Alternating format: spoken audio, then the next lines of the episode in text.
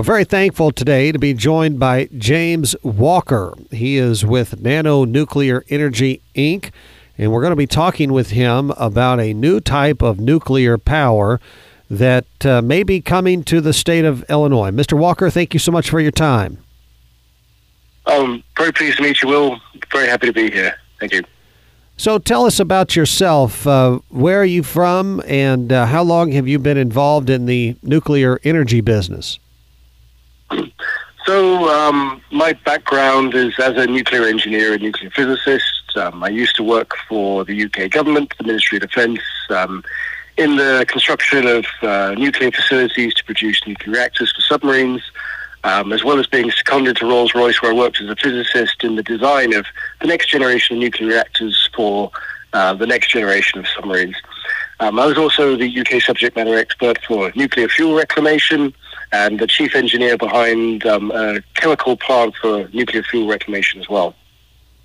Um, I, I did transition over to North America um, from the UK when the nuclear industry was on the decline and got more involved in um, capital markets, uh, the running of public companies, uh, and that's how I met um, the, the Nano team, and we began the company together. Um, so, uh, just uh, just under three years ago now, and uh, and that's how we got started. Uh, as a bit of background about why we went the nuclear route, we didn't actually start with the intention of going nuclear. It was really an analysis of all the energy options. And so we did examine things like wind, we did examine things like solar, um, but there wasn't much innovation in that space, and they looked like they'd been sufficiently optimized. And for what we wanted to do, the consistency of those forms of power was, was not great enough. But in the nuclear space, we realized that SMR microreactors that that was a very interesting area that we should be we should explore a lot more, and, and that really began our journey into this space. Recently, Illinois, after somewhat of a tortured process, adopted some legislation that should open the door for this uh, new what's being called here mini nukes. That's the way that it's been reported in the news uh, to perhaps operate here and help provide uh, energy for homes and businesses across the state of Illinois. And I think the the way that I've seen it reported that makes people understand it the, the quickest is this is the same technology that operates nuclear submarines. Is that correct? yep. I mean, the nuclear submarines is effectively a very small reactor. There, there are um, some significant differences in the sense that usually with submarines, they're military vehicles, they have a much higher enrichment level, but effectively it's the same principle. I mean, nuclear is, is always going to be the same principle. Um, uranium gets hot, um, heats up a coolant, coolant um, creates a steam, steam turns a turbine, and, and that's pretty much uh, the basis of most reactors. Um, what uh, what a lot of technologies are exploring now is is options to build um, sort of the same sort of size reactors as those submarine reactors, but with all sorts of um, new sort of exotic technologies that um, are, are, possible now based on technological jumps, material science advances, um, and it puts nuclear in a very good position to be, for the first time in many decades, very innovative and provides like very innovative um, energy solutions. One of the things that people think about when they think about nuclear power, of course, are the uh, big cooling tanks that someone would see out on the horizon, and those types of uh, facilities would often employ a lot of people.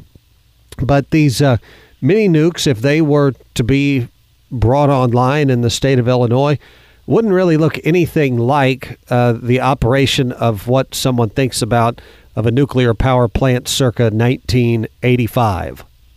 Yes, that's right. So those big traditional civil power reactors, I mean, they are they are enormous. Um, what we're looking at here, especially with, with our company, Nano Nuclear Energy, microreactors, um, our product will actually be able to fit on the back of a truck. So we've, we've designed two different product lines, uh, both microreactors that will be able to fit within an ISO container so they can be moved anywhere in the country.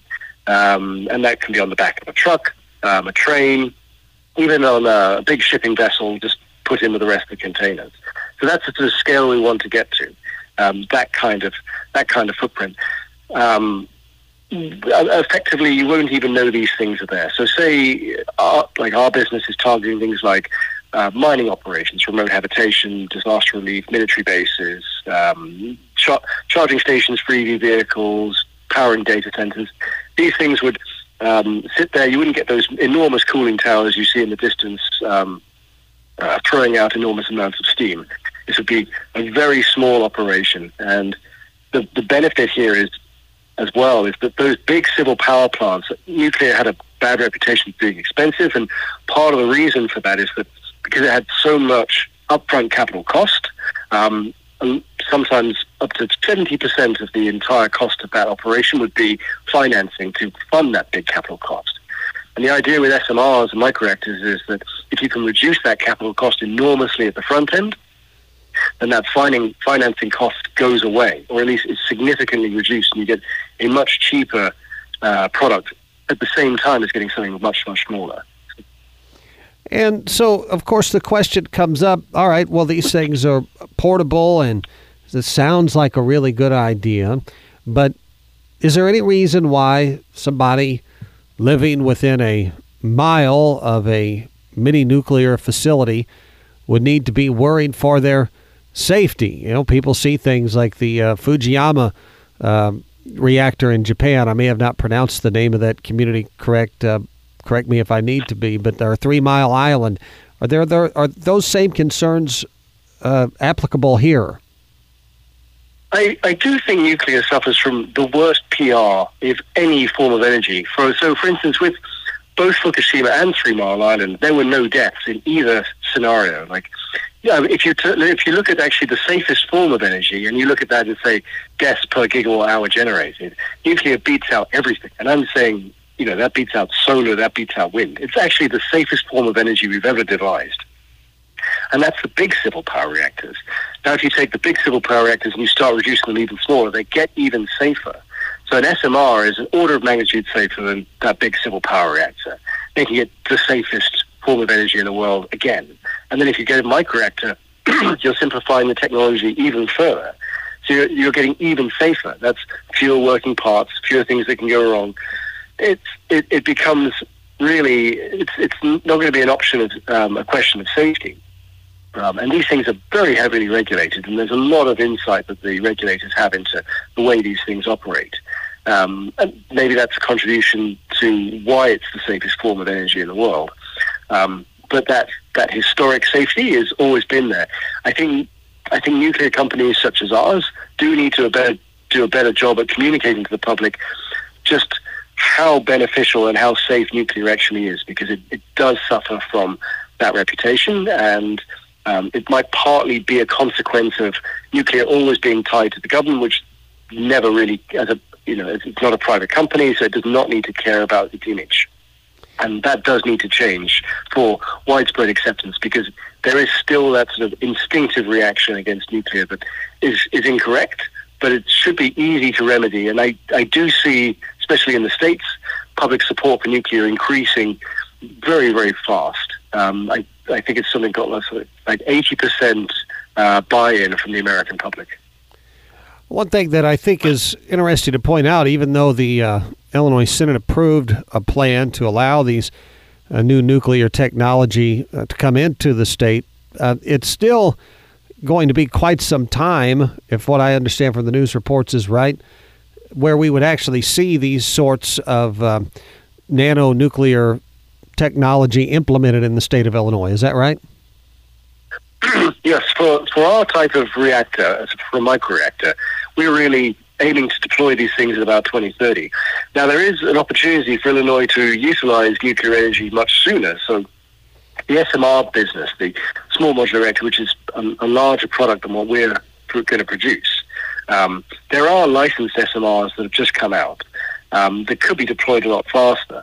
I think one th- one problem that the states has had is that a lot of its nuclear industry atrophied, and that was because it was becoming very reliant on buying um, uh, weapons grade material from Russia, and it would take that material and it would downblend it to meet its domestic needs. Um, obviously, that supply chain has now been cut off, and so the infrastructure does need to be built up in order to facilitate um, sort of the nuclear renaissance, which is currently ongoing. Now that is happening very quickly, and the the DOE and um, all the national laboratories and even the government are pushing a lot of money into nuclear now. So, in terms of investment, it's really the, the good place to go. The, the, the government has come to the conclusion this is the solution we need. We didn't have the success that we were hoping for with wind and solar replacing a lot of the fossil um, the fossil fuel technologies. This they know this will work, and that's why there's been so much government support coming out for this, and that that's there's hundreds of millions of dollars now being put up to rebuild the U.S. nuclear infrastructure, so that things like SMRs can deploy to Illinois um, within the next few years. Um, without without much difficulty and deploy safely and produce a lot of energy for the state.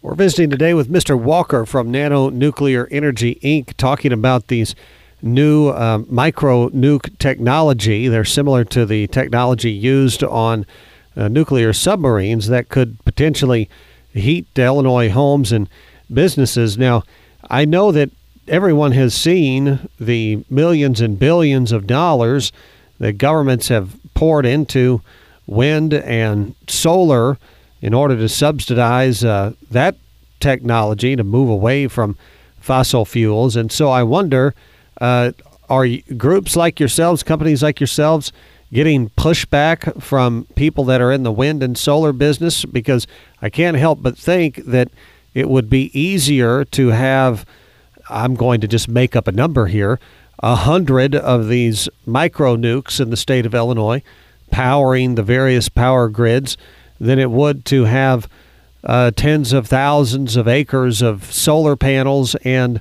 wind technology. Um, I don't know what question to ask, but after that statement, do you have any thoughts? Yeah, so it's it's interesting because the the problem with wind and solar and, and, and renewables generally is that um, the capacity factors are very low. And what I mean by capacity factors is consistency. So they usually are typically assigned a percentage. So I think for solar, you're looking about a 15% capacity factor or consistency. And for wind, that's about 25%. For nuclear, that's over 90. That is the highest capacity factor of anything. That beats out coal, that beats out gas. Um, that for that reason, you cannot actually replace big grid energy with renewables. Like you, you just cannot do it without risking enormous consequences from shutdowns. And you know, if you want to power things like hospitals or homes, you could that could result in enormous amounts of deaths. And so there does need to be a consistent form of energy solution if you're looking to decarbonize your grid. And unfortunately, nuclear is the only solution there, and which is why governments are moving in that direction. And there, there have been other complications that have factored into the um, uh, renewables, such as wind and solar. So the sun doesn't always shine and the wind doesn't always blow. So you do need very expensive and extensive storage facilities. The problem with storage is that's enormously expensive. And there are losses either side. So when you take wind and you put it, that energy into storage, you have an enormous amount of energy losses. And then you take it back out of storage and you have another enormous amount of losses. It, it, the, the amount of land that can be required and the amount of cost that can go into these storage facilities can actually result in a, um, a net uh, carbon increase. Um, and so that's why, actually, if you look at um, uh, carbon-free technology, which is the least pro- least amount producing, um, then nuclear wins on that front too.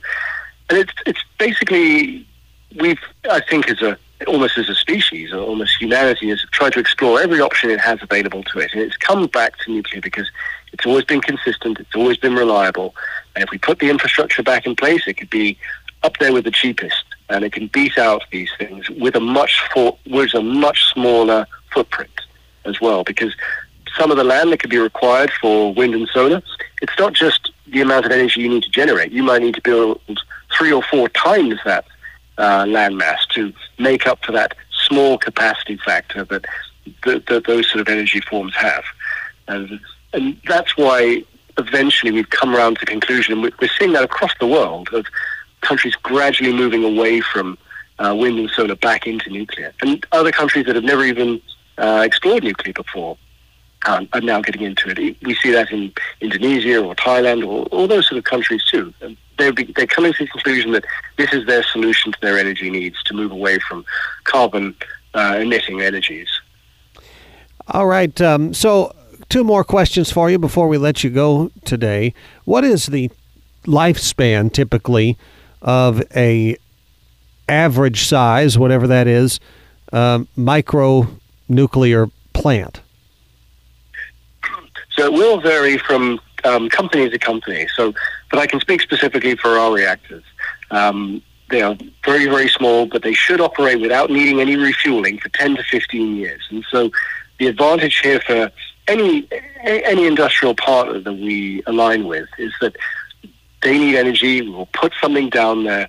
Um, we will very likely not even sell them the reactor. We'll just lease them the energy, and they'll have 10 to 15 years of consistent output um, at, high, at, at, high, consistency um, for the duration of that time. And the good part is that even when we finish, the liability is not theirs. We will remove the fuel, we'll remove the reactor, um, and then we can just replace it straight away. So one reactor, um, well over a decade, but then the advantage there is that we we use hardly any footprint at all, so we can just bring in a second one and put it right down, and then that thing can be be up and powering within a month. And my last question is, uh, I scheduled this interview through a agency, which is very common. Um, but why is it important that uh, people like yourself, Mr. James Walker from Nano Nuclear Energy Inc., are out here talking uh, to the general public about this technology? Oh, there's there's definitely momentum in the nuclear space at the moment, and I think it's very important for um, people like me and people in our industry to communicate all the benefits of nuclear. Um, public support is always important to the success of anything. Um, it's important to know how safe it is, how consistent it is, how we can really get the costs down over time. Um, even if these things deploy initially and they're expensive, that cost will come down dramatically. Um, these kind of interviews are very important for that public communication, but also for the for the benefit of our own company. Um, we we will be looking to grow and expand. We will be looking to access as many markets as we can, and um, the promotion of our, our, company and the promotion of nuclear is, is going to be in our long-term interests. Um, and when we do believe those interests align with the interests of the country, and and so it's important that these these sort of interviews do take place and people do listen to them and we're able to combat some of the skepticism that is really ingrained in, in associated with nuclear. Thank you so much for your time, and I hope you have a great day. Thank you very much, Will.